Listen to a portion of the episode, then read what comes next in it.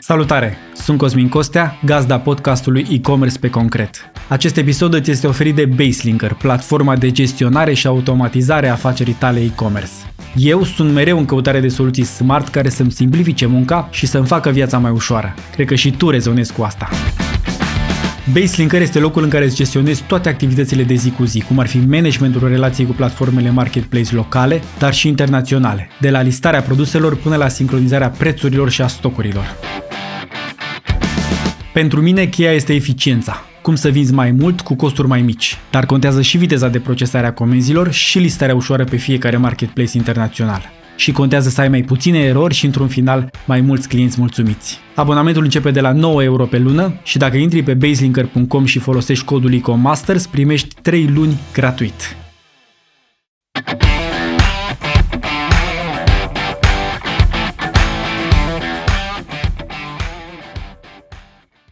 Salutare, Laszlo! Bine ai venit Salut, în Cosmin. podcastul comunității EcoMasters. Îți Mulțumesc spun pentru într-o, invitație. Cu drag, cu drag, îți spun într-un, într-o propoziție, comunitatea noastră e formată din antreprenori și manageri de business-uri online.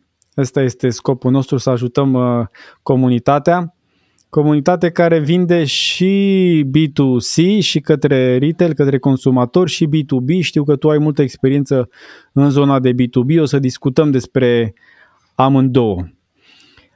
Pentru, pentru membrii comunității, Laszlo este cel care a fondat și care conduce Business Days, unul dintre cele mai mari sau poate chiar cel mai mare, uh, cea mai mare rețea de evenimente de business din uh, România. Dar uh, puțin știu despre tine că tu ești foarte priceput la marketing digital și la automatizări și la creare de comunități și în uh, online, nu doar în offline. Zic bine? Da, așa este. Așa Eu- este. E o pasiune descoperită de ceva ani în, în urmă și pe care acum practic am amplificat odată cu pandemia asta că ne-a ținut acasă și a, avem o serie întreagă de servicii și clienți la care le, le folosim. Mi-amintesc că discutam la începutul pandemiei și am fost complet uimit de câte știai în zona de automatizare, de marketing și de gestionare de baze de date. Eu credeam că ești mult mai mult pe zona de offline, dar am avut o surpriză foarte plăcută.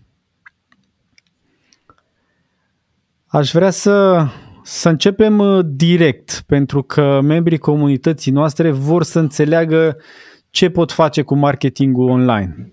Și mă gândeam să, să te întreb prima dată care sunt cele mai importante canale de marketing online sau marketing digital. Și aici poate ne lămurești dacă marketing online și marketing digital sunt fix același lucru sau lucruri un pic diferite. Pentru un antreprenor în e-commerce.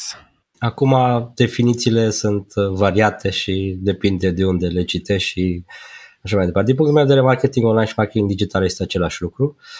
Uh, Acum îți spun ce canale folosim noi și o să încercăm să facem oarecum diferit uh, sau diferențiere între B2C și B2B. Mhm. Pentru că în B2B e foarte important să ținem cont de faptul că în procesul de achiziție sunt implicați mai mulți factori, adică este un grup de oameni cu care interacționezi în diverse etape din uh, jurnalul, uh, hai să spunem, experienței clienților în interacțiunea cu tine și cu brandul tău. Mhm. Iar în B2C, în general, uh, interacționezi cu o singură persoană, cel care, în general, uh, achiziționează acel, uh, acel produs.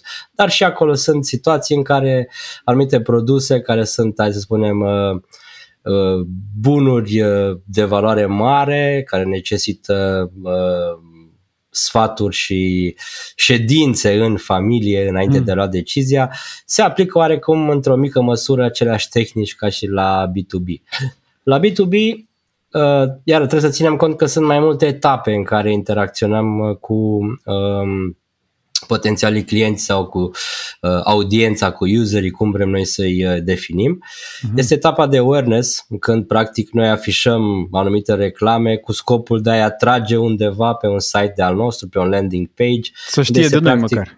Da, unde este practic prima interacțiune, interacțiune pe o platformă proprie a noastră sau care este în, uh, în gestiunea noastră. Că poți să-l atragi pe pagina ta de Facebook sau poți să-l atragi pe canalul tău de YouTube sau poți să-l atragi pe Instagram sau poți să-l atragi pe diverse alte lucruri.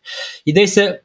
Uh, doar o secundă să văd dacă înțeleg. Avem o dată canale prin care putem atrage oamenii și apoi avem, să zicem, locurile pe care le controlăm noi site-ul nostru, pagina da, noastră de Facebook. Noi, noi le spunem puncte de interacțiune. Puncte cu, de interacțiune. Uh, puncte de interacțiune cu, sau, nu știu, uși de interacțiune sau... Uh, deci, cel mai corect, dacă ar fi să traducem, traducem din engleză, sunt puncte de interacțiune, puncte de interacțiune. în care noi, practic, uh, interacționează clientul sau potențialul client cu brandul, cu produsele, serviciile noastre.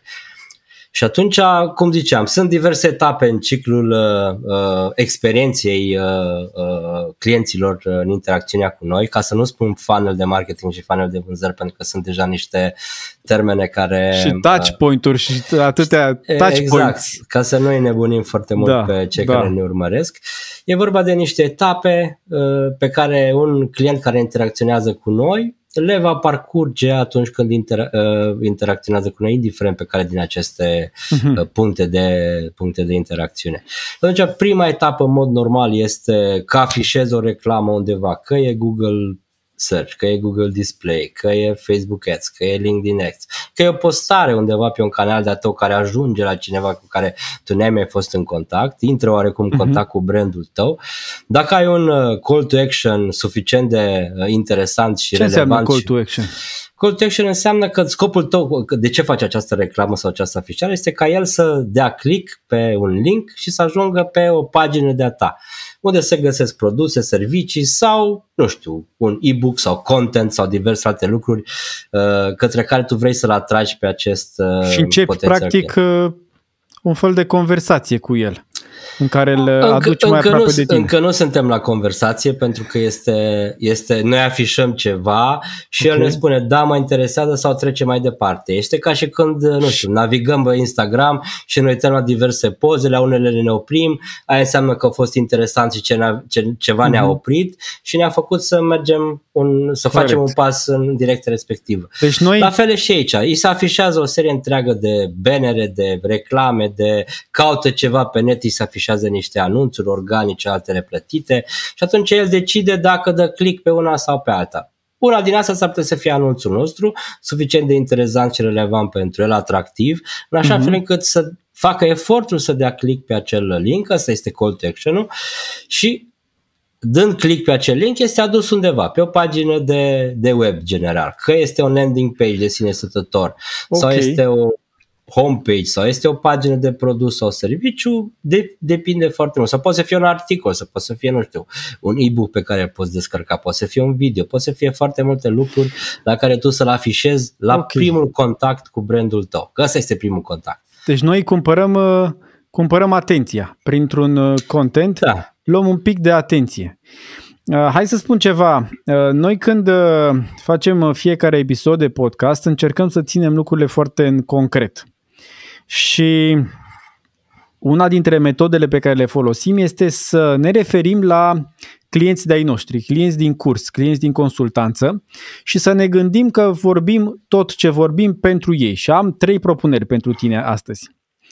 Un client care vinde echipament de not, te-ai gândit că nu e foarte mult echipament la not, dar este.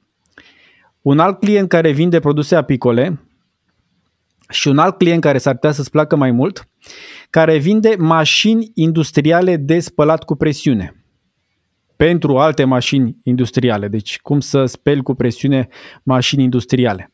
Și mă gândesc cum ar putea unul dintre ei să folosească partea asta de awareness, prima interacțiune, captarea atenției într-un canal digital. Păi înainte de asta trebuie să aibă fiecare foarte clar definită cine este audiența. Pentru mm-hmm. că tu când faci aceste reclame sau afișezi aceste postări, de, de preferat, mai ales când, hai să spunem, n-ai în spate audiență matură sau n-ai o bază de date mare sau n-ai foarte mulți followers sau abonați, atunci tu trebuie să faci cumva să ajungă acel mesaj al tău către audiența pe care tu o targetezi. Și atunci tu trebuie să știi despre audiența aia suficient de multe lucruri ca să poți să faci audiență pe Facebook, audiență pe LinkedIn, să poți face audiență pe Google și în așa fel încât aceste mesaje mesaje sau bannere să le afișezi preponderent către cei care sunt potențiali clienți de ai tăi. Hai să ne imaginăm. Să luăm unul dintre ei. Pe care vrei să luăm? Echipamente, Oricare. not la picole sau... Oricare. Hai să luăm mașini industriale, că asta e chiar okay. provocator. Cum eu și n-am audiență, acum am găsit oportunitatea să import niște mașini, să zicem, din China și acum mă apuc de business. Cum îmi găsesc audiența? Cum îmi definesc audiența? Păi este un proces în care tu trebuie să faci un fel de, uh, hai să spunem, uh, e un proces în care încerci să înțelegi, să te pui în pielea celor care utilizează acest produs sau serviciu al tău, în cazul mm-hmm. acesta aceste mașini de spălat uh, cu presiune, alte mașini din industrie, mm-hmm. cine sunt acei clienți, unde care sunt niște caracteristici generale de genul cifre de afaceri, industrie, coduri Cayen, care ar fi acele persoane din cadrul acelei organizații cu care tu poți să vorbești, indiferent în ce etapă s-ar afla el în ciclu de achiziție, că s-ar putea să fie într-o etapă neutră.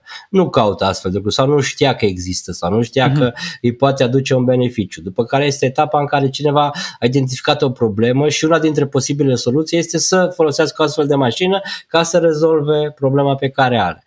Alta este deja este într-o fază avansată de a identifica potențiali uh, furnizori pentru acest produs și alta este, de exemplu, este deja uh, avansată discuția cu un, un astfel de furnizor. În oricare din aceste etape îl poți prinde pe clientul tău. Și atunci, uh, în mod normal, dacă tu vrei să ai uh, uh, o campanie de succes, trebuie să iei în calcul uh, că n-ai de un, nu toți clienții tăi o să fie de la faza neutră și tu trebuie să-i plimbi prin toate aceste lucruri, să-i, să le trezești interesul, să vadă beneficiile și să-l duci din treaba asta, că s-ar putea că unii să fie mult mai avansați și atunci ce caută acel om care este într-o fază, de exemplu, de uh, căutarea furnizorilor?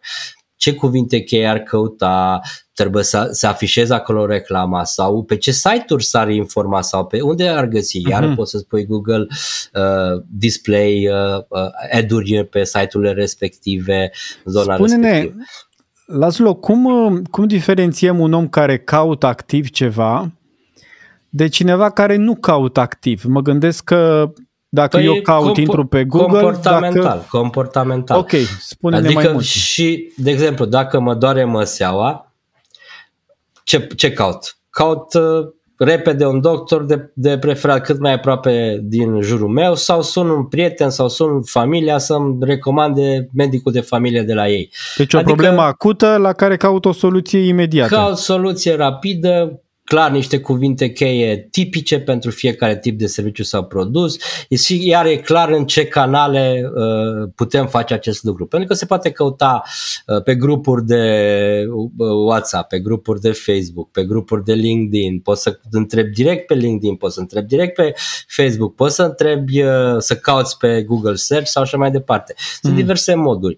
Iar cel care nu caută activ dar este interesat de genul ăsta de produse, servicii sau nu știu. Cum de... îl găsesc când el nu caută? Asta, asta e general e un om care îi place să fie informat. Și atunci mm. uh, sunt anumite uh, modalități prin care tu îi afișezi content.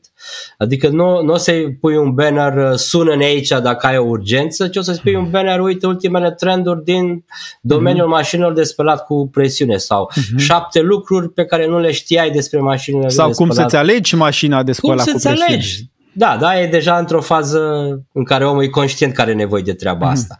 Dar dacă e într-o fază în care da, într-o fază în care el nu știe sau neutru și uh-huh. nu caute neapărat ceva, atunci trebuie să vii cu lucruri interesante care să capteze, să citeze, să citească aceste lucruri sau să vizioneze videouri sau să vadă infografice sau analize sau așa mai departe, sau să se înscrie la un webinar sau ce-o fi, nu? Automat tu captezi cumva interesul lui și îl pui uh-huh. într-un funnel continuu de, de informare și în funcție de diverse lucruri pe care el le face pe site-ul sau pe landing page-ul tău, tu îi dai diverse puncte. Că... Hai să, hai să, să nu uităm de funnel, că revenim la ideea asta de, de funnel și de automatizare în comunicare, dar până la comunicare avem definirea canalelor, pe ce canale îi putem găsi uh, pe oamenii ăștia, apoi definirea unde vrem să-i aducem, pe site sau pe pagina noastră de Facebook sau pe unde vrem să-i aducem și vrem să te mai întreb ceva legat de baza de date. Baza noastră de date, de abonați la newsletter, de abonați la uh, canalul nostru de YouTube. Spune-ne un pic cum îi gestionăm și cum mărim baza și calitatea Păi, în primul și în primul rând, uh, trebuie să definim uh, de ce facem această bază de date, cum îi captăm uh-huh. și care e promisiunea pe care am făcut atunci în, în clipa în care i-am captat. Pentru că poate să fie o bază de date de participanți la webinar. Ei au participat că au fost interesați de acel subiect. Ok, eu i-am captat că au fost interesat de marketing și sales, nu o să-i bombardez acum cu, nu știu, uh, management și strategie decât uh-huh. dacă au optat ei. De atunci, uh, în general, în astfel de, astfel de situații, când îi captezi la un webinar, mai urmează niște mail-uri de follow-up și în acele mail-uri de follow-up tu poți să ai un dialog cu ei să vezi ce alte subiecte i-ar interesa să afle, cât de des ar vrea să primească de la tine informații, pe ce canale ar vrea să, uh, să, să menținem comunicarea. Poate nu mai vrea, poate a fost un o chestie de, de interes, dar îi dai această posibilitate. Important este să treci prin aceste filtrări consecutive și să-ți fie foarte clar acel om care a venit la tine prin acel touch point sau prin acel canal are uh-huh. nevoie de aceste lucruri. Îi place să comunică prin asta, nu îi place să comunice prin, prin chestia asta. Prin ți-a, dat, canal, da. ți-a dat acord de uh, a primi informații de, nu știu, de content, de așa mai departe, dar nu ți-a dat acordul să primească oferte sau uh, chestii de uh, aspecte comerciale. Și atunci e important să faci aceste, aceste lucruri și atunci baza de, ta de date încet încet prinde viață, de, e, e cu un organism viu pe care tu trebuie să-l hrănești. Pentru că dacă cineva s-a înscris la un newsletter de al tău pe marketing și sales și tu i-ai promis Nu, că nu, pe mașini de spălat cu presiune. Pe mașini de spălat cu presiune și tu uh, i-ai promis că primește de la tine săptămânal sau lunar anumite informații, el se așteaptă să primească acest lucru. Iar dacă i-ai zis că nu o să-l nebunești cu alte lucruri și tu îi trimiți acum despre un eveniment, nu știu, despre înghețată sau despre nu știu ce, există o șansă mm-hmm. foarte mare ca pe mulți dintre ei să-i deranjeze acest lucru și să se dezaboneze. Nu este Dezabonul ăsta e un lucru rău sau un lucru bun? Depinde. Depinde, iar cum ești. Că dacă, uh, dacă scopul tău n-a fost să creezi o comunitate pe care permanent să o uh, hrănești cu conținut valoros pe anumit topic, ci ai vrut să vezi dintr-o participare la webinar, care sunt uh, clienții tăi care se califică și noi aici folosim metodologia BANT. BANT? Care se, Ce înseamnă da, asta?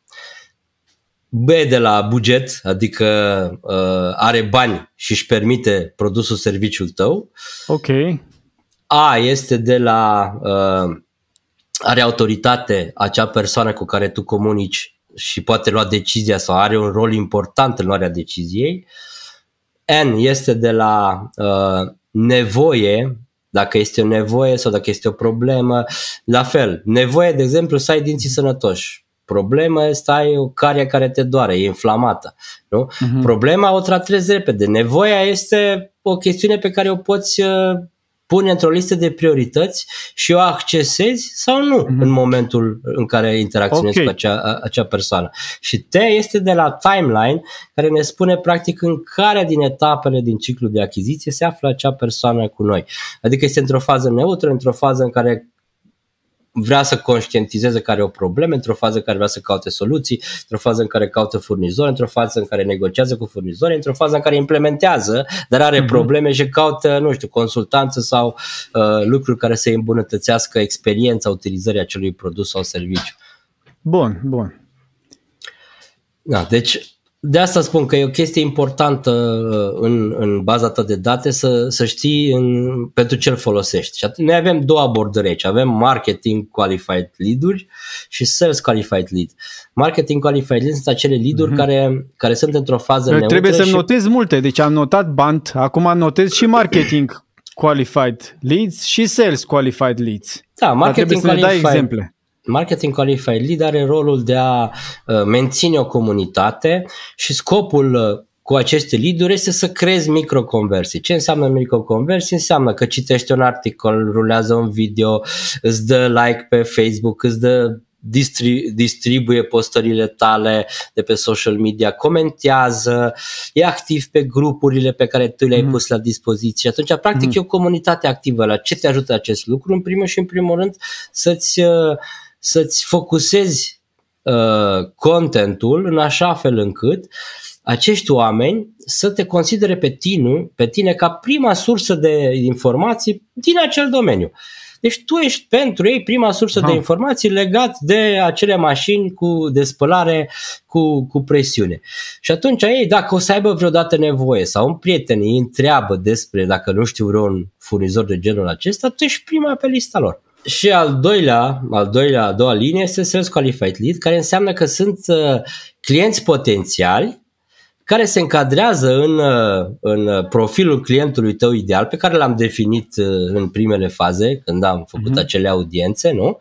Și există șanse mari ca acei clienți să-și poată permite să fie persoana potrivită pentru uh, a negocia, a discuta cu ei, să fie într-un, într-o problemă sau într-o chestie în care să accelereze procesul acesta de asimilare a achiziției sau partea de este într-un, într-un timeline avansat în ciclu de, de, de achiziție. Și atunci tu îl muți într-un funnel de, de vânzare, este preluat în general de o echipă de accounts manager care îl, îl trec din etapă în etapă către, către partea asta de, de vânzare.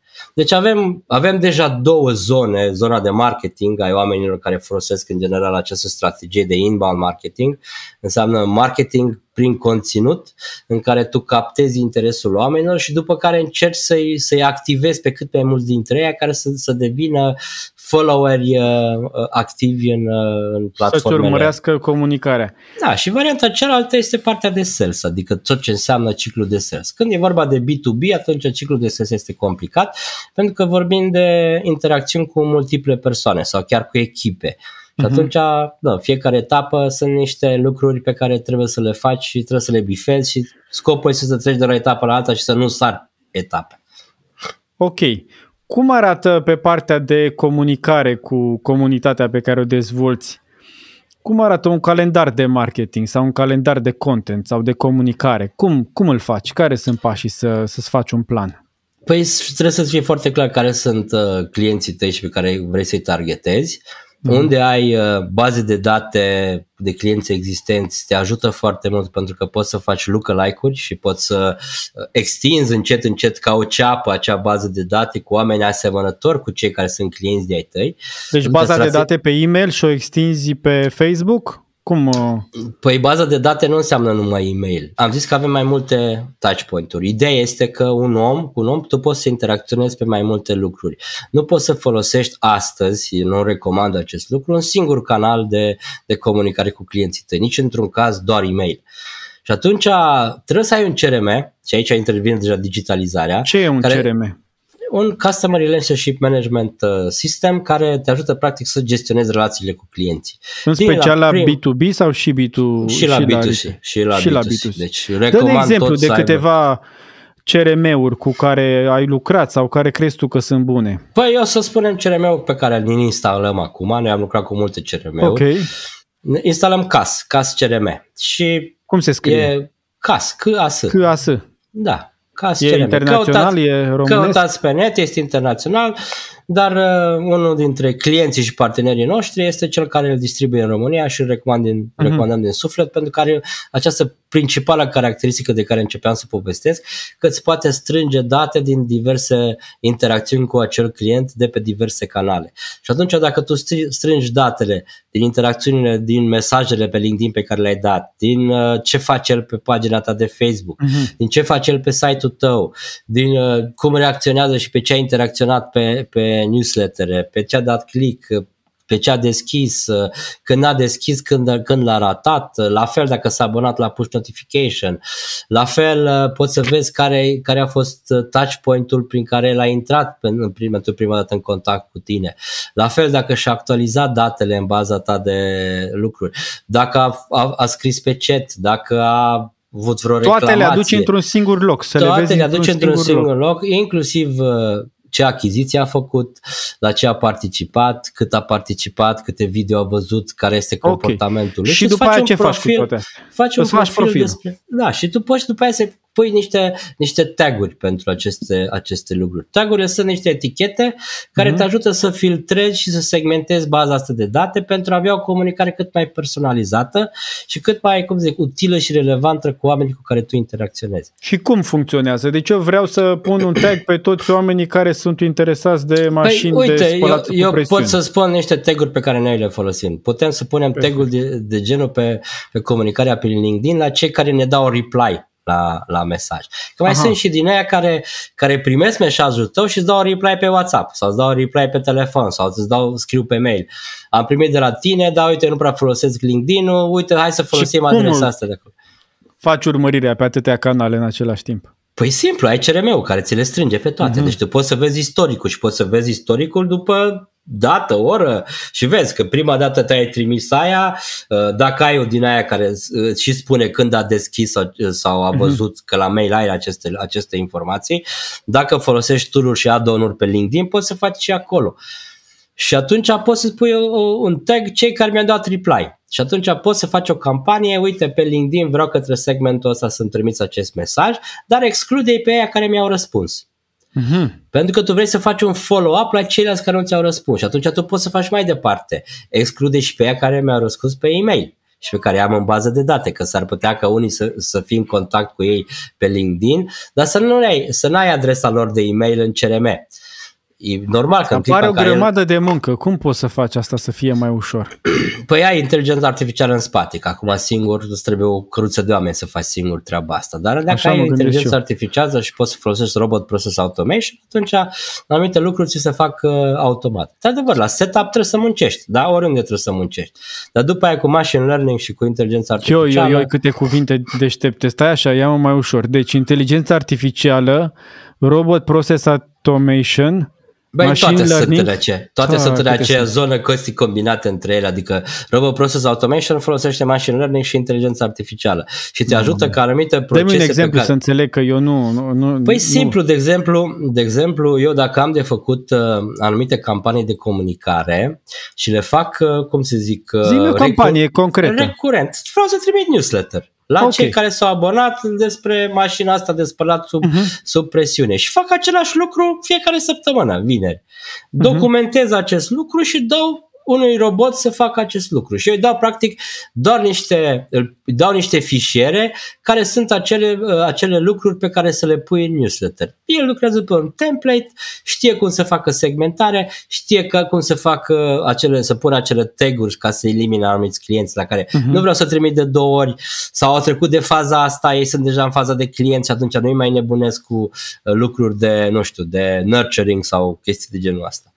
Adică, adică de, de creșterea intensității relației, să zicem. Exact. Deci nurturing-ul este, atunci, este în acea zonă graniță între marketing qualified lead și strâns qualified lead.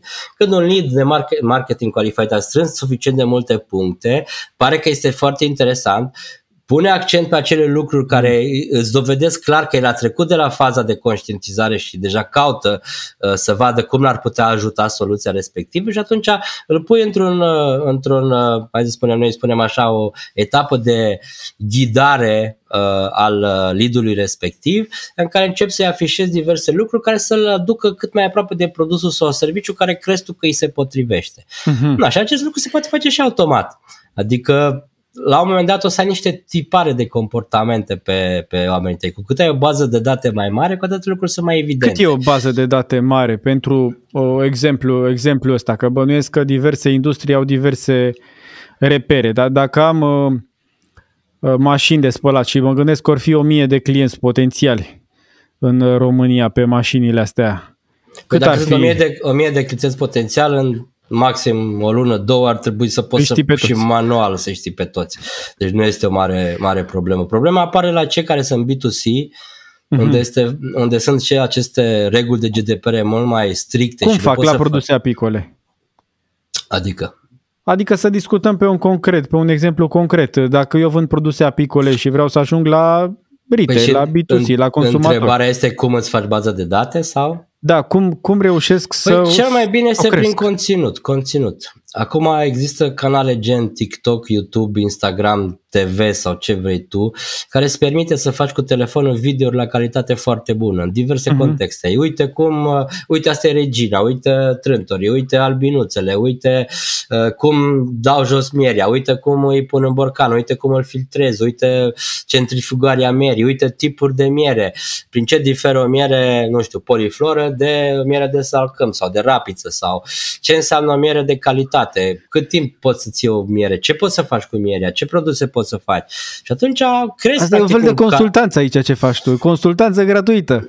Da, e, e uh, e un sfat pe care îl dăm celor care fac, e să se facă conținut. Cât mai mult, nu trebuie să se uite să fie conținut super de calitate, că la început scopul este ca să aibă oameni care să interacționeze, să, uh, să vrea să afle mai multe, să vină la site. După aia, încet, încet, ajungi să-ți profesionalizezi și tu conținutul. Și pe măsură ce îți construiești această bază de date, că lumea o să vrea, vreau mai multe detalii, o să-și dea uh, mhm. e-mail-ul. Vreau să mă abonez, tot timpul când apare un video, dăm chestia asta. Că și la YouTube, tu poți să te abonezi la, la canal și poți să apeși pe acea, uh, cum se numește, cling, uh, clopoțel, clopoțel, să te notifice la orice uh-huh. încarci. Pentru că nu, îți place chestia respectivă. După care zici, bă, vreau și ceva mai profund. Că uite, că am văzut care e-book-uri, ghiduri, sfaturi, uh, uh, uh-huh. la ce te ajută uh, mierea, ce boli poți să ameliorezi cu consumul de miere constantă, miere pentru diabetici, miere pentru cei care au probleme cu stomacul sau lucruri de genul acesta. Deci poți să faci diverse lucruri și atunci automat uh, crezi Uh, dependență de astfel de, de conținut. Oamenii o să recomande, pentru că asta este marele avantaj la conținut vast, util, relevant, interesant, scurt, rapid și ușor de, ușor de distribuit, că lumea o să, o să distribuie, că știi că mai că are probleme. Uite o chestie interesantă, citește, uh-huh. vezi ce spune nenea asta. Și uite aici link de unde poți să comanzi. Sau unde Cum te poți să abona. În România, uh, antreprenorii fac asta, fac, creează content uh, gratuit pentru a dezvolta comunitatea sau e mai mult ceva ce doar vorbim despre asta decât se face unii, în realitate? Unii fac și alții nu fac. și alții nu fac. Spunem că sunt, uh, mai să spunem, trei generații active acum care generează content. Generația noastră X, uh-huh. mai e și generația de baby boomers deasupra, dar ea sunt mai mult consumator de content decât uh-huh. generator de content.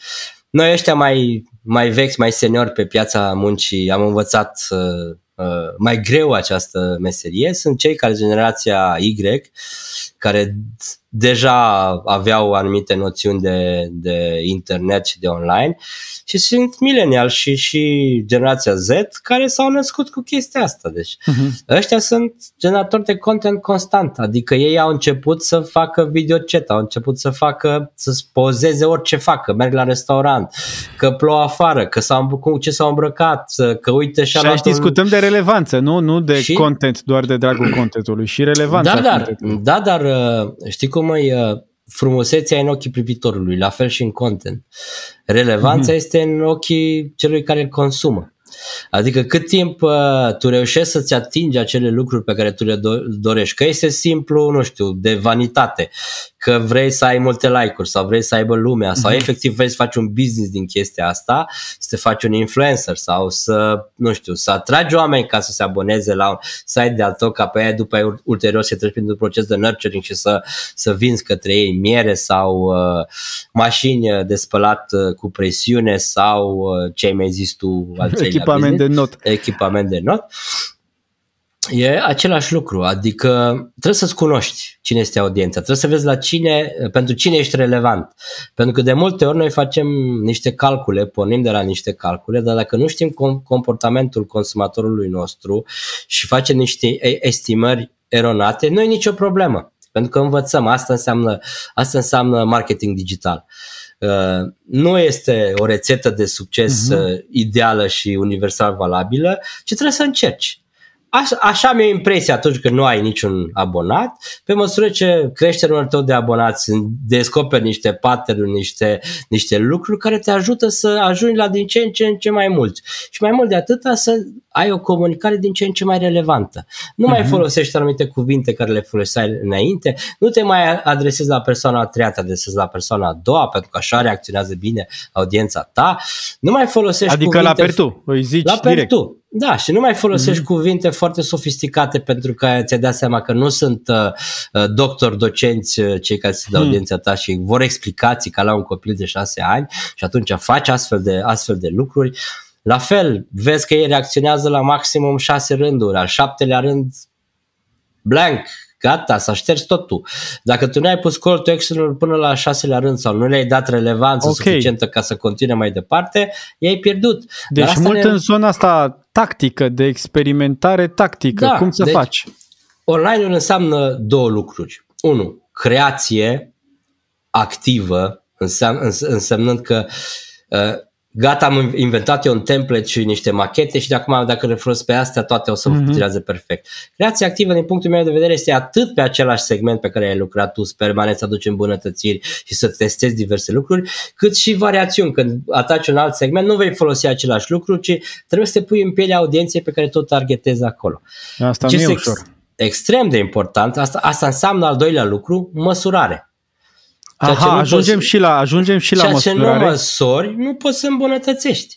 Pentru că nu știi unde greșești. Nu știi dacă ai greșit în awareness, nu știi dacă ai greșit în, în considerare, nu știi dacă ai greșit la interes, uh-huh. nu știi dacă ai greșit la nurturing, nu știi dacă ai greșit în, în care etapă din ciclu de vânzare. Hai Pe să când dacă măsori asta. și setezi niște KPI-uri, tu o să poți permanent să te, să te uh, relaționezi. Și astăzi deja găsești benchmark-uri și, nu știu, uh, niște baze la care tu te poți compara pe industrie, pe ce vrei tu, în orice domeniu. Deci nu uh-huh. mai mhm. există.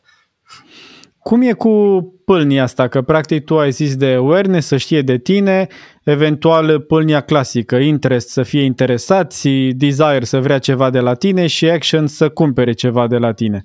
Cum da, gestionăm, nu? cum ducem clienții prin pâlnia asta și care ar fi indicatorii de performanță de la fiecare pas către următorul?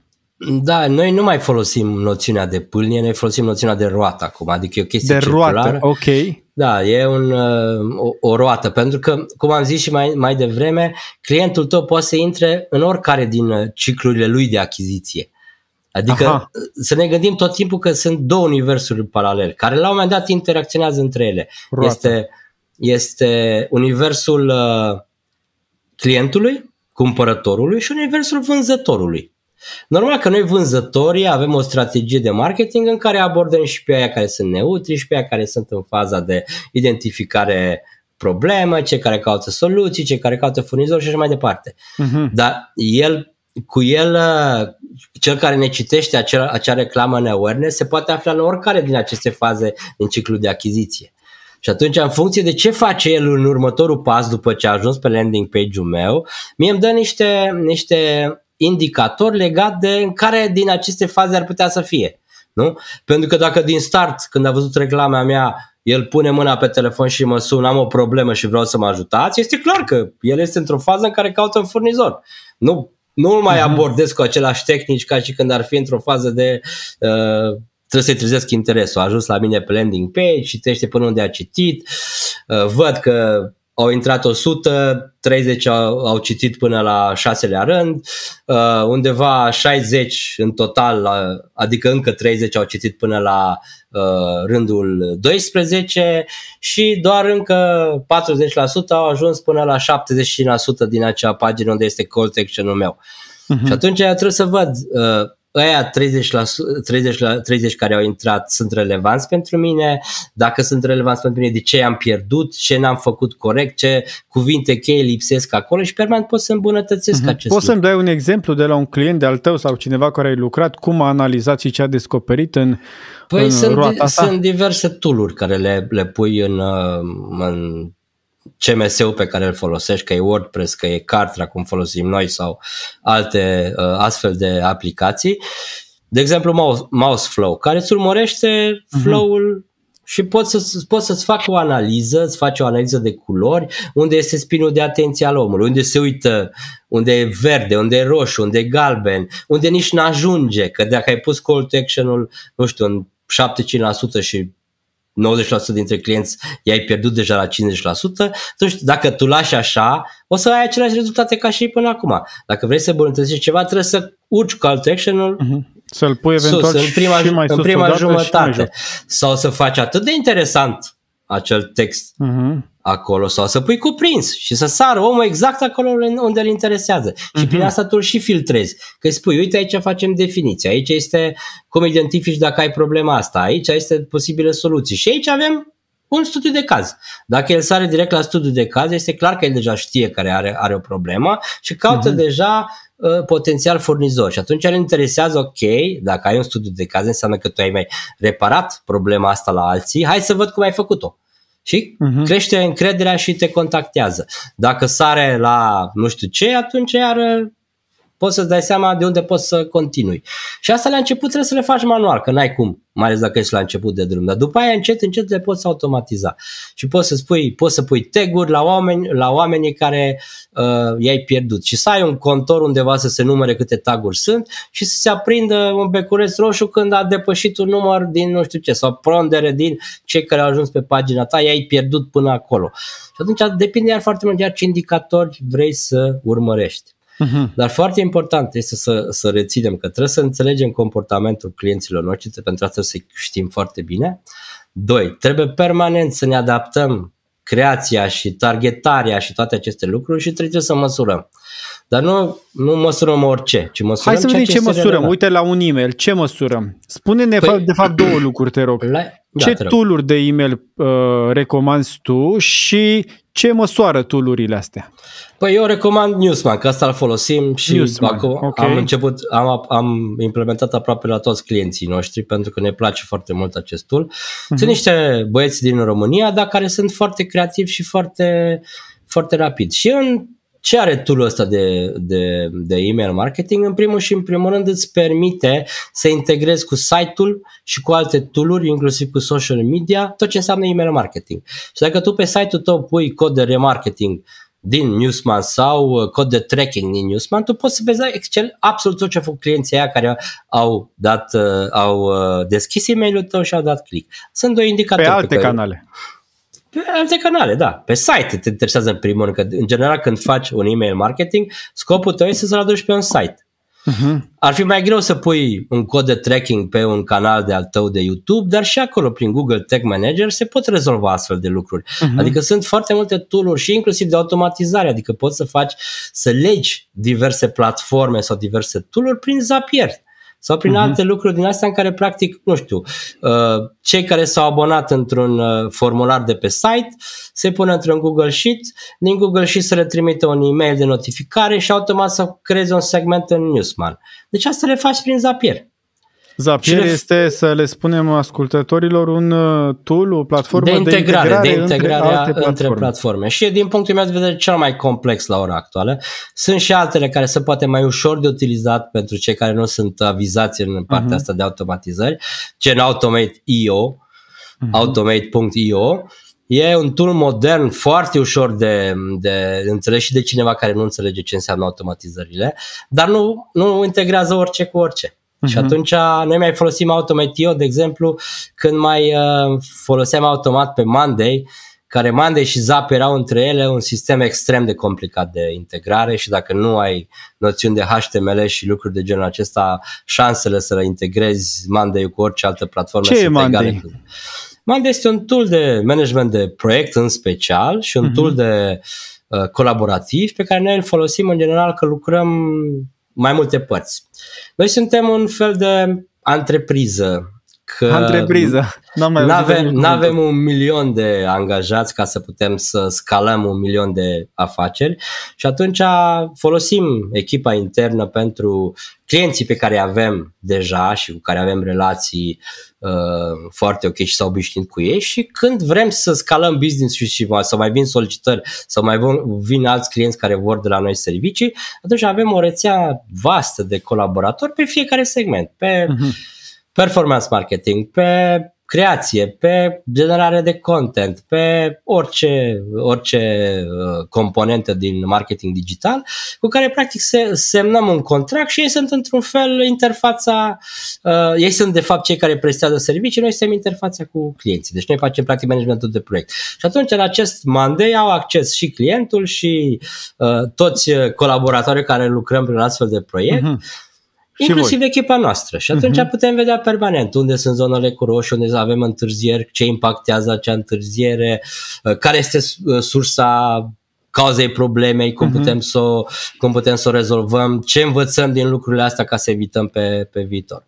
Spuneai de indicatori de performanță, uh, în special pe partea de email marketing. Care sunt cei mai importanți pe care păi, îi urmărești tu? Sunt două din punctul meu de vedere mari pe care trebuie să te uiți oricine face email marketing, că e newsletter, că e email marketing, de facem diferență între asta, că newsletter în general e o chestie în care trimiți conținut pe baza unei solicitări și unui acord, un fel de contract între tine și acel om că s-a abonat la treaba respectivă. Tu mm-hmm. ai promis ceva, el s-a abonat că e interesat de chestia respectivă. Și atunci tu trebuie să-i livrezi în ritmul în care ai promis acel conținut periodic către acel client. Asta email este marketing. asta e newsletter Asta e newsletter. Și email okay. marketingul, din punctul meu de vedere, ori are uh, scop de marketing, ori are scop de vânzări, ori are scop de relații cu clienții. Și atunci, iară, sunt chestii, chestii diferite. Pe Dar le faci cu aceeași asta. unealtă, nu? Le faci cu aceeași unealtă, da. Numai că sunt baze de date diferite. Sunt două baze de date pe care le ai în general. Uh, acum, în, în, uh, sunt baze de date de prospect și baze de date de clienți. Uh-huh. Baze de date de abonați tu prospecții, mai ales în B2B, poți strânge prin diverse contexte. Au fost la un webinar și vrei să le prezinți, nu știu, o platformă pe care ai sau un program sau nu știu uh-huh. ce. Chiar dacă ei nu s-au abonat în mod așa mai departe, tu ești legitim pentru că este în legătură cu acea, acel interes și cu acel acord pe care el ți l-a dat, că periodic le trimiți lucruri care sunt conexe cu acest lucru. Nota de, nota de prelucrare a datelor cu caracter personal l-a citit, l-a văzut sau nu, ai această uh-huh. justificare de a-i trimite o astfel de, de e-mail. Bineînțeles, ce permisiunea dacă vrea și uite, vrei să-i trimiți o chestie, să invitație la un alt gen de eveniment, este interesat, dacă da, îi trimis mail dacă nu, salutare, lasă în pace. Cum, uh, cum deci una din indicatori este partea da. de a deschide e-mail, al doilea este partea de click în acel e-mail. Uh, deci rata de deschidere și rata de click. Rata de click și rata de deschidere. N-ai cum să ai pretenție să ai rată de click bună dacă n-ai rată de deschidere bună.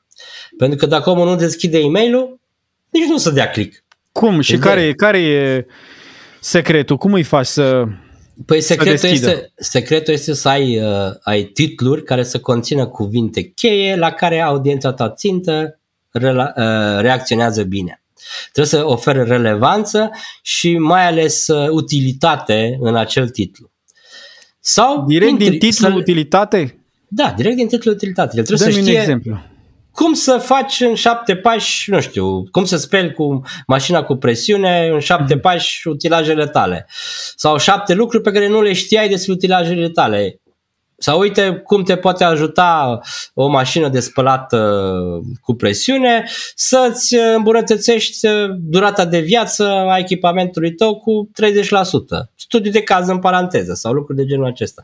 Deci iară depinde cui te adresezi, în ce fază te adresezi, cine este, sunt clienții tăi. Uh-huh. Este un mail de informare, este un mail de educare, este un mail de nurturing, este un mail de, uh, nu știu, post-vânzare, vrei să faci cross-sell, să-i dai nu știu, acces la diverse abonamente, să-i recomanzi niște accesorii sau vrei să faci diverse astfel de lucruri sau este un mail de loializare. Vrei să-l pui într-un club al clienților fideli care au cumpărat uh-huh. mașini de spălare aceste, aceste lucruri. Atunci, în funcție de asta, tu folosești acele cuvinte cheie care știi că ele reacționează dacă este în acea etapă în relația cu, cu tine. Și al doilea lucru important, ok, omul a deschis, e suficient de interesant, el trebuie să găsească relevanță și în text. Nu-i pui acum un cârnat de 725.000 de pagini în acel e-mail, pentru că nu asta este scopul e mail Scopul e mail este să-ți dea informații suficient de relevante ca tu să fii interesat să dai click pe acel lucru. Acel call to action este acel mecanism care generează acel indicator de rată de click. Și atunci, la fel ca și când cineva ajunge pe o pagină de web, web a ta, te uiți unde îl pierzi, pe ce linkuri a dat click, pe câte linkuri a dat dacă ai mai multe linkuri. Că poți să ai link despre business day sau link despre firma ta sau link despre nu știu ce. Poți să dai link către un video, poți să ai un video embeduit în, în chestia asta sau poți să dai uh, uh, un link către o landing page unde sunt studii de caz și atunci tu po- poți să ai două sau trei linkuri care să-ți califice acel prospect și să, să înțelegem care din etape există. Că dacă doar a dat click pe acel video și n-a mai dat click și pe studiu de caz, este clar, mă, e în fază de informare, educare. Dacă a dat și pe studiu de caz, e clar că mă, e într-o fază avansată. Merită să-l pun într-un funnel sau să-l pui un tag și să încerci să-l abordez uh, diferit pe, pe omul respectiv. Da, aici Bun, deci... poți, să, poți să complici lucrurile și să ai și alți, alți Întotdeauna indicatori. poți să complici lucruri. Dar eu, eu recomand că dacă urmărești acești doi indicatori, tu îți dai seama unde este problema ta. Dacă lumea nu-ți deschide e mail și ai o rată, uh, rată de deschidere a acelui e-mail sub media rate de deschidere a e mail de la tine, înseamnă că titlul varză. Nu e bun. Sau n-a fost, n-a fost bine făcută segmentarea. Adică tu ai pus un titlu bun pentru un alt segment la care n-ai trimis. Iar la segmentul la care ai trimis, titlul pușcă ca, nu ca în perete. Uh-huh. Al doilea lucru, dacă e rata de deschidere peste media ratei tale de deschidere sau a industriei la care te raportezi în cazul în care n-ai încă un istoric de newsletter ca să zici că e relevantă chestia, comparația asta, atunci te uiți. Ok, au deschis peste medie, dar câți dintre ei au dat click? Și are te uiți, rata medie de click este atâta. Dă-ne două mea... repere de rată medie de deschidere pentru industrie sau alta. Păi eu zic, eu zic din industria mea. De exemplu, mm-hmm. la noi la e mail astea de, de content, rata noastră de deschidere este undeva între 18 și 20%. Rata de click variază între 3 și 5%. Cum se calculează rata de click? Din tot cât am trimis sau doar din cei care au deschis? Acum iară sunt diverse scenarii aici. Noi calculăm din cei care au deschis. Alții uh-huh. calculează din cei care au primit. Uh-huh. Și aici mai există un indicator pe care e bine că îți spune despre uh, validitatea bazei de tale de date. Înainte de rata de deschidere te uiți care este rata de livrare. Că tu, ok, ai 100 de oameni în baza ta de date, dar ajung e mail doar la 80. De ce? Aici sunt două tipuri de hmm. bounce, să spunem așa, sau erori. Erori soft, care pot să fie din cauza că cineva are căsuța de mail plină și nu mai intra și mailul tău, gata. No. No, Data viitoare, dacă și-l golește, intră.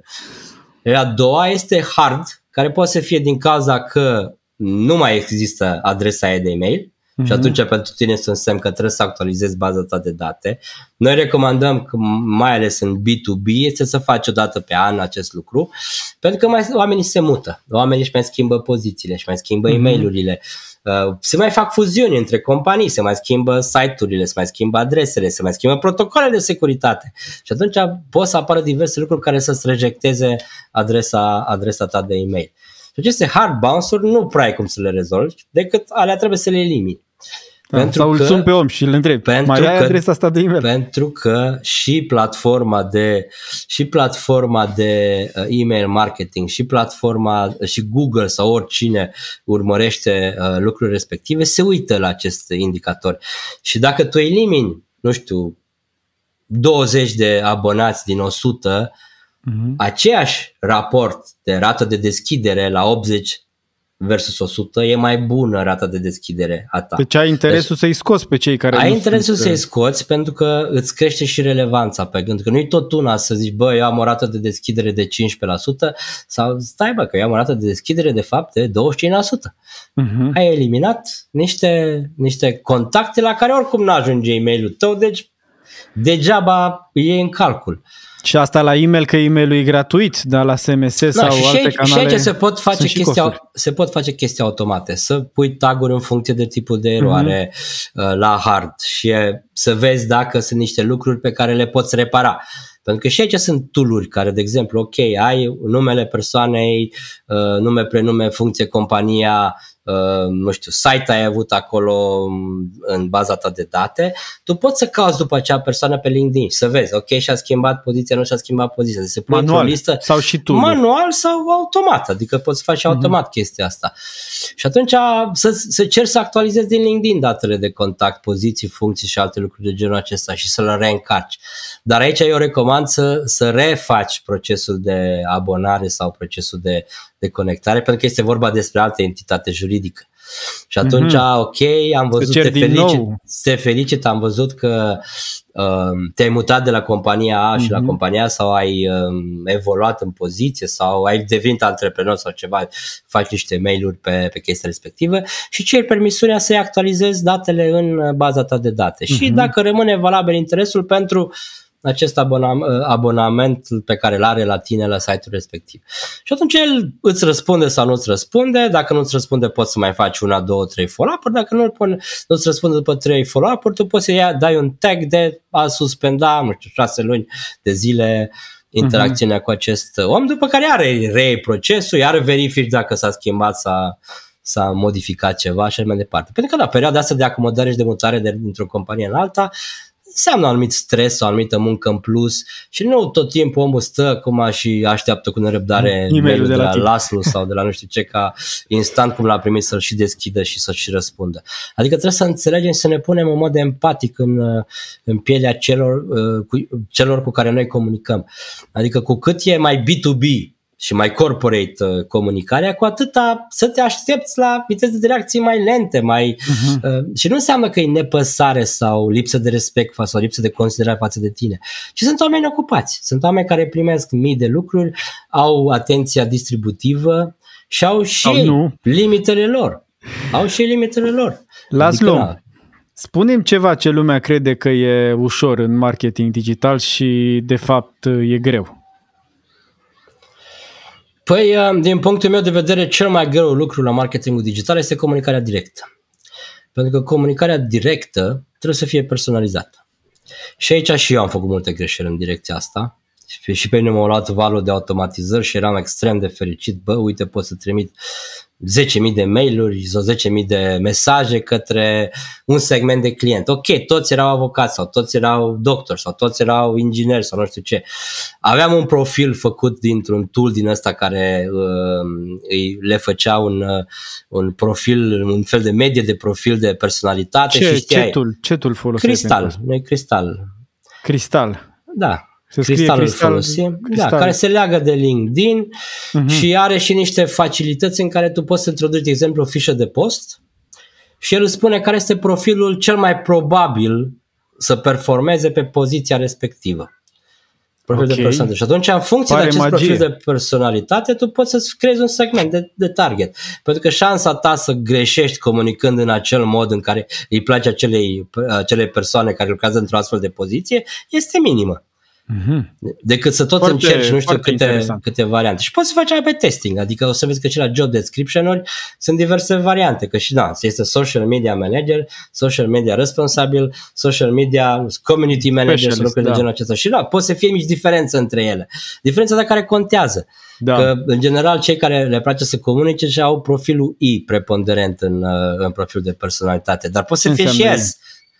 Influencer, au ah, influențator. Okay influențator. S-ul este suportiv, cum sunt și eu, de exemplu. Adică și eu am fost șocat că mi-am făcut prima dată, că nu e o prostie, cum adică eu nu sunt așa. Dar după aia stai și citești și analizezi și vezi și interacționezi mm. și ceri sfaturi de la alții și faci toate lucrurile respective, îți dai seama că stai un pic că tu de fapt uitai la o imagine proiectată a ta în lume și că de fapt astfel de lucruri te ajută doar, nu doar să te înțelegi pe tine, ci să și îmbunătățești comunicarea, să înțelegi mai bine pe ceilalți, să înveți să te pui în pielea celuilalt și îți dă și niște sfaturi instant. Adică de multe ori iei telefonul, te uiți la profilul omului cu care te, te uh, întâlnești și spune uh-huh. niște lucruri, ce să faci, ce să nu, ce să nu faci.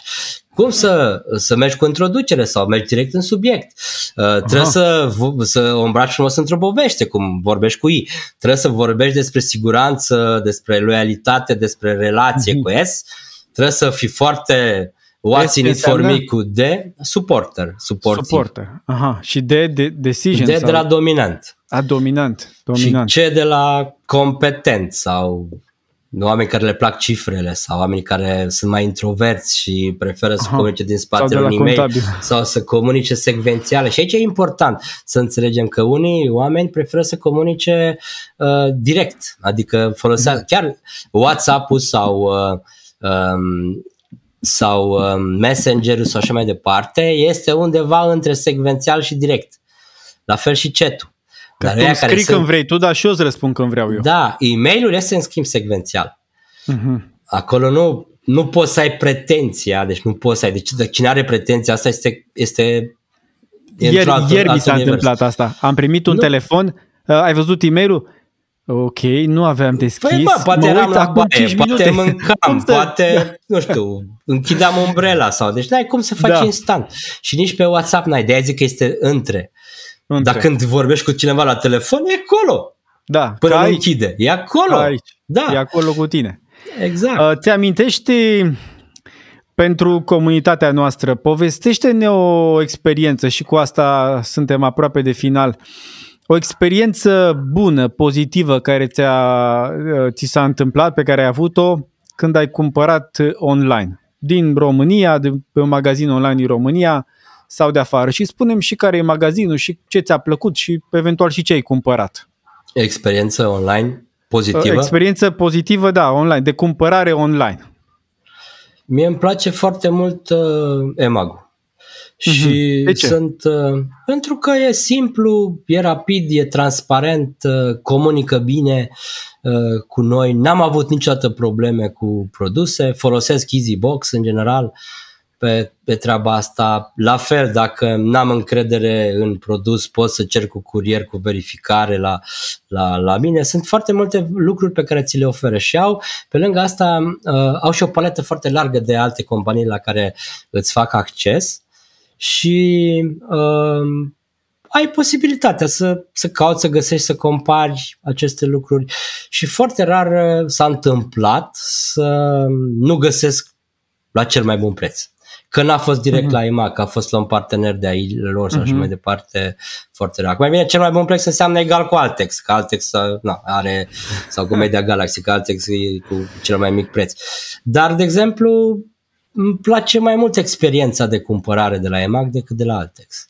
Deși eu Mhm. sunt fan Media Galaxy, De îmi ce? place offline, magazinul, cum e aranjat, grija pe care au în general oamenii de acolo și îmi place acolo să mă duc să mă documentez, să, să-mi arunc Deci îți o- place experiența offline la Altex și experiența online da, la mai degrabă la EMAG. Media Galaxy decât la Altex, că la Altex na, e un pic mai Mhm. low uh, experiență decât la Media Ai Galaxy. cumpărat dar și de la Media vreun, uh, scuze, de la vreun Da. magazin online uh, mai mic, nu de Da. la EMAG? Da, da, da, și da. a fost o experiență bună, proastă, neutră?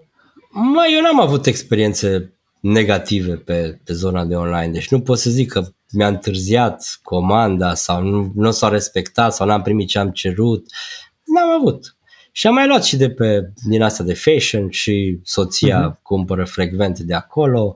Uh, na. A fost Cele mai bine, mari, ai- cele mai negative experiențe pe online le-am avut cu băncile, adică cu Ah, să nu deschidem Platformele subiectul de- ăsta, că da. da, deci acolo unele sunt horror, adică efectiv sunt horror, adică Nu e subiectul nostru, dar ți împărtășesc opinia, mai ales aplicațiile de mobile banking sunt dificil de, de gestionat.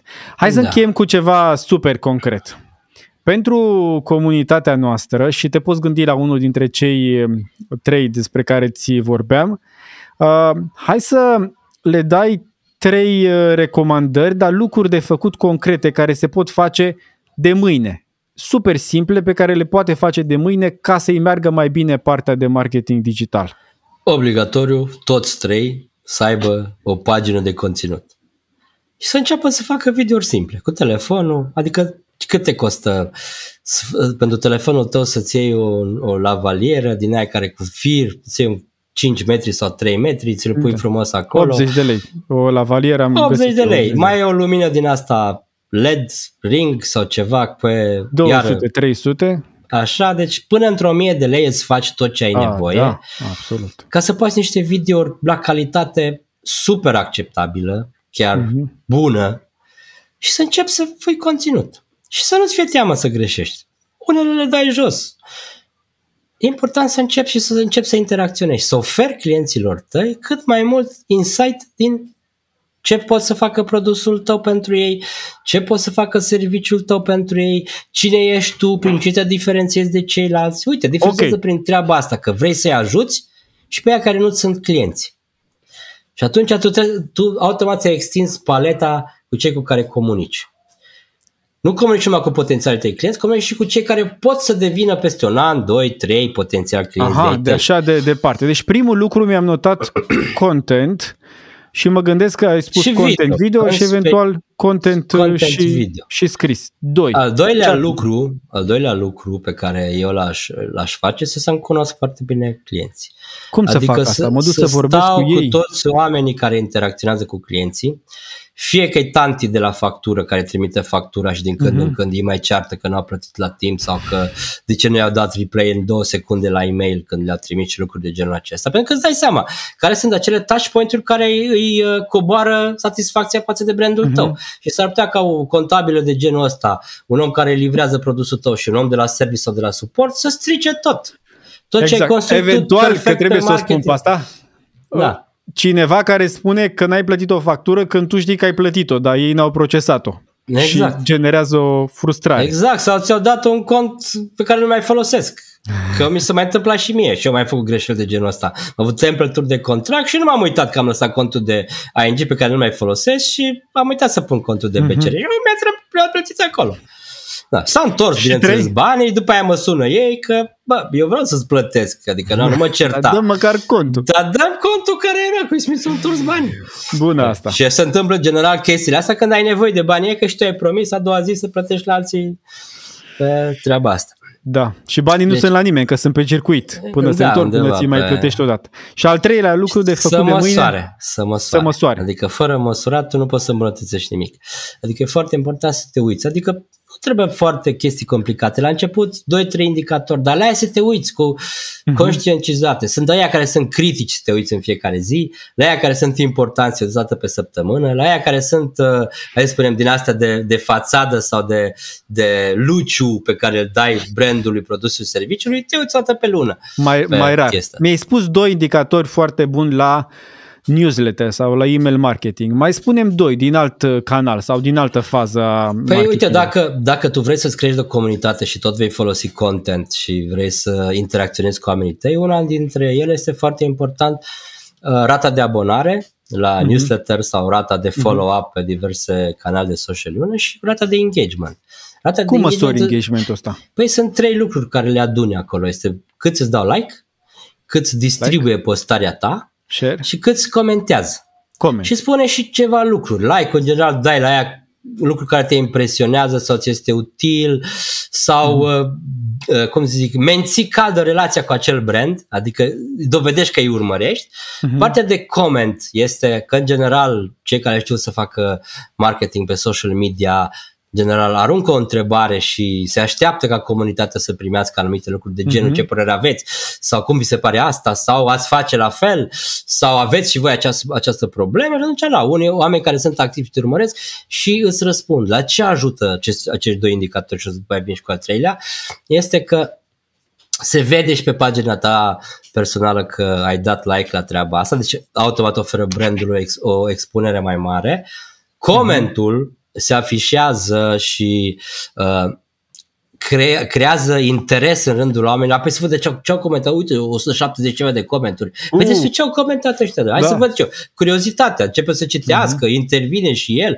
Om care până atunci îi trecea pe lângă uh, anunțul respectiv. Uh-huh. Și al mhm. treilea, partea de share, asta este, de, este un prim, uh, mai să spunem, prim uh, indicator al uh, ratei de loialitate față de chestia, față de brandul tău, mai ales la cei care sunt deja abonați, că după aia ok, a trimit de aia să mai departe și intervine și componenta asta de interes public legat de lucru pe care tu l-ai făcut. Adică e atât de interesantă chestia respectivă încât uh, tu de drag îl share mai departe, îl pui la tine sau îl pui pe pagina ta sau îl pui într-un grup chestia respectivă sau e atât de intrigantă sau e atât de importantă sau e un semnal de alarmă pe care vrei să-l dai mai departe la cât mai mulți din uh, zona respectivă. Dacă aceste trei lucruri tu le, tu le menții peste 3%, înseamnă că tu ai o comunitate activă. 3%, fiecare 3%. 3%. Asta este, nu, toate trei, Împreună. rata de engagement să fie 3%. De exemplu, platforma Famous cu care noi folosim pentru campanii cu micro-influencer, cam Cum asta este pragul FameUp. FameUp. Ah, FameUp, FameUp, da. aha, ok. FameUp.net, cred că. Și e, ăsta e pragul pe care îl pun la un influencer. Tu dacă nu ai o rată de engagement de 3%, poți să ai și 100 de milioane de, de follower. Tu înseamnă uh-huh. că nu dai conținut de relevanță, oamenii de fapt nu te urmăresc, ci le trec prin fața lor diverse da. nu, mesaje de la tine. Uh-huh. Dacă nu dai like, dacă nu dai comment, dacă nu distribui mai departe, nu înseamnă că tu nu ești legat de brandul ăla sau de produsul sau de serviciul respectiv. Uh-huh. Deci astea sunt niște lucruri importante. Și doi, să planifice lucrurile, adică social media nu înseamnă hey rup și nu înseamnă de pe azi pe mâine sau de acum pe acum, că uite uh, treaba asta. Și aici spun din propria experiență și noi încă mai facem greșeli de genul acesta în care din uh, prea mare încredere în capacitatea noastră de a face anumite lucruri uh, bine, le lăsăm pe ultima 100 de metri. Și după aia încep mm-hmm. să se canibalizeze între ele, n-ai timp, uh, nu mai știi pe ce faci, încep să faci seara sau așa mai departe, încep să greșești, uh, nu-l mai postezi la orele potrivite, lucrurile respective. Deci faceți-le cât mai din timp uh, Și din planificat. Timp și planificat, da. Îți mulțumesc tare mult, Laslo. Foarte, foarte interesant ne-ai vorbit și foarte concret, exact cum ne place nouă. Te mai așteptăm cu la plăcere. noi în podcast și să împărtășești lucruri cu comunitatea Ecom Masters. Oricând, cu drag și invitația este reciprocă pentru că noi ești unul dintre maestrii pe care avem în comunitatea noastră de consultanți și de experți și ne face plăcere să te avem printre noi. Mulțumesc, mulțumesc. Spor, ceau! Salut, salut!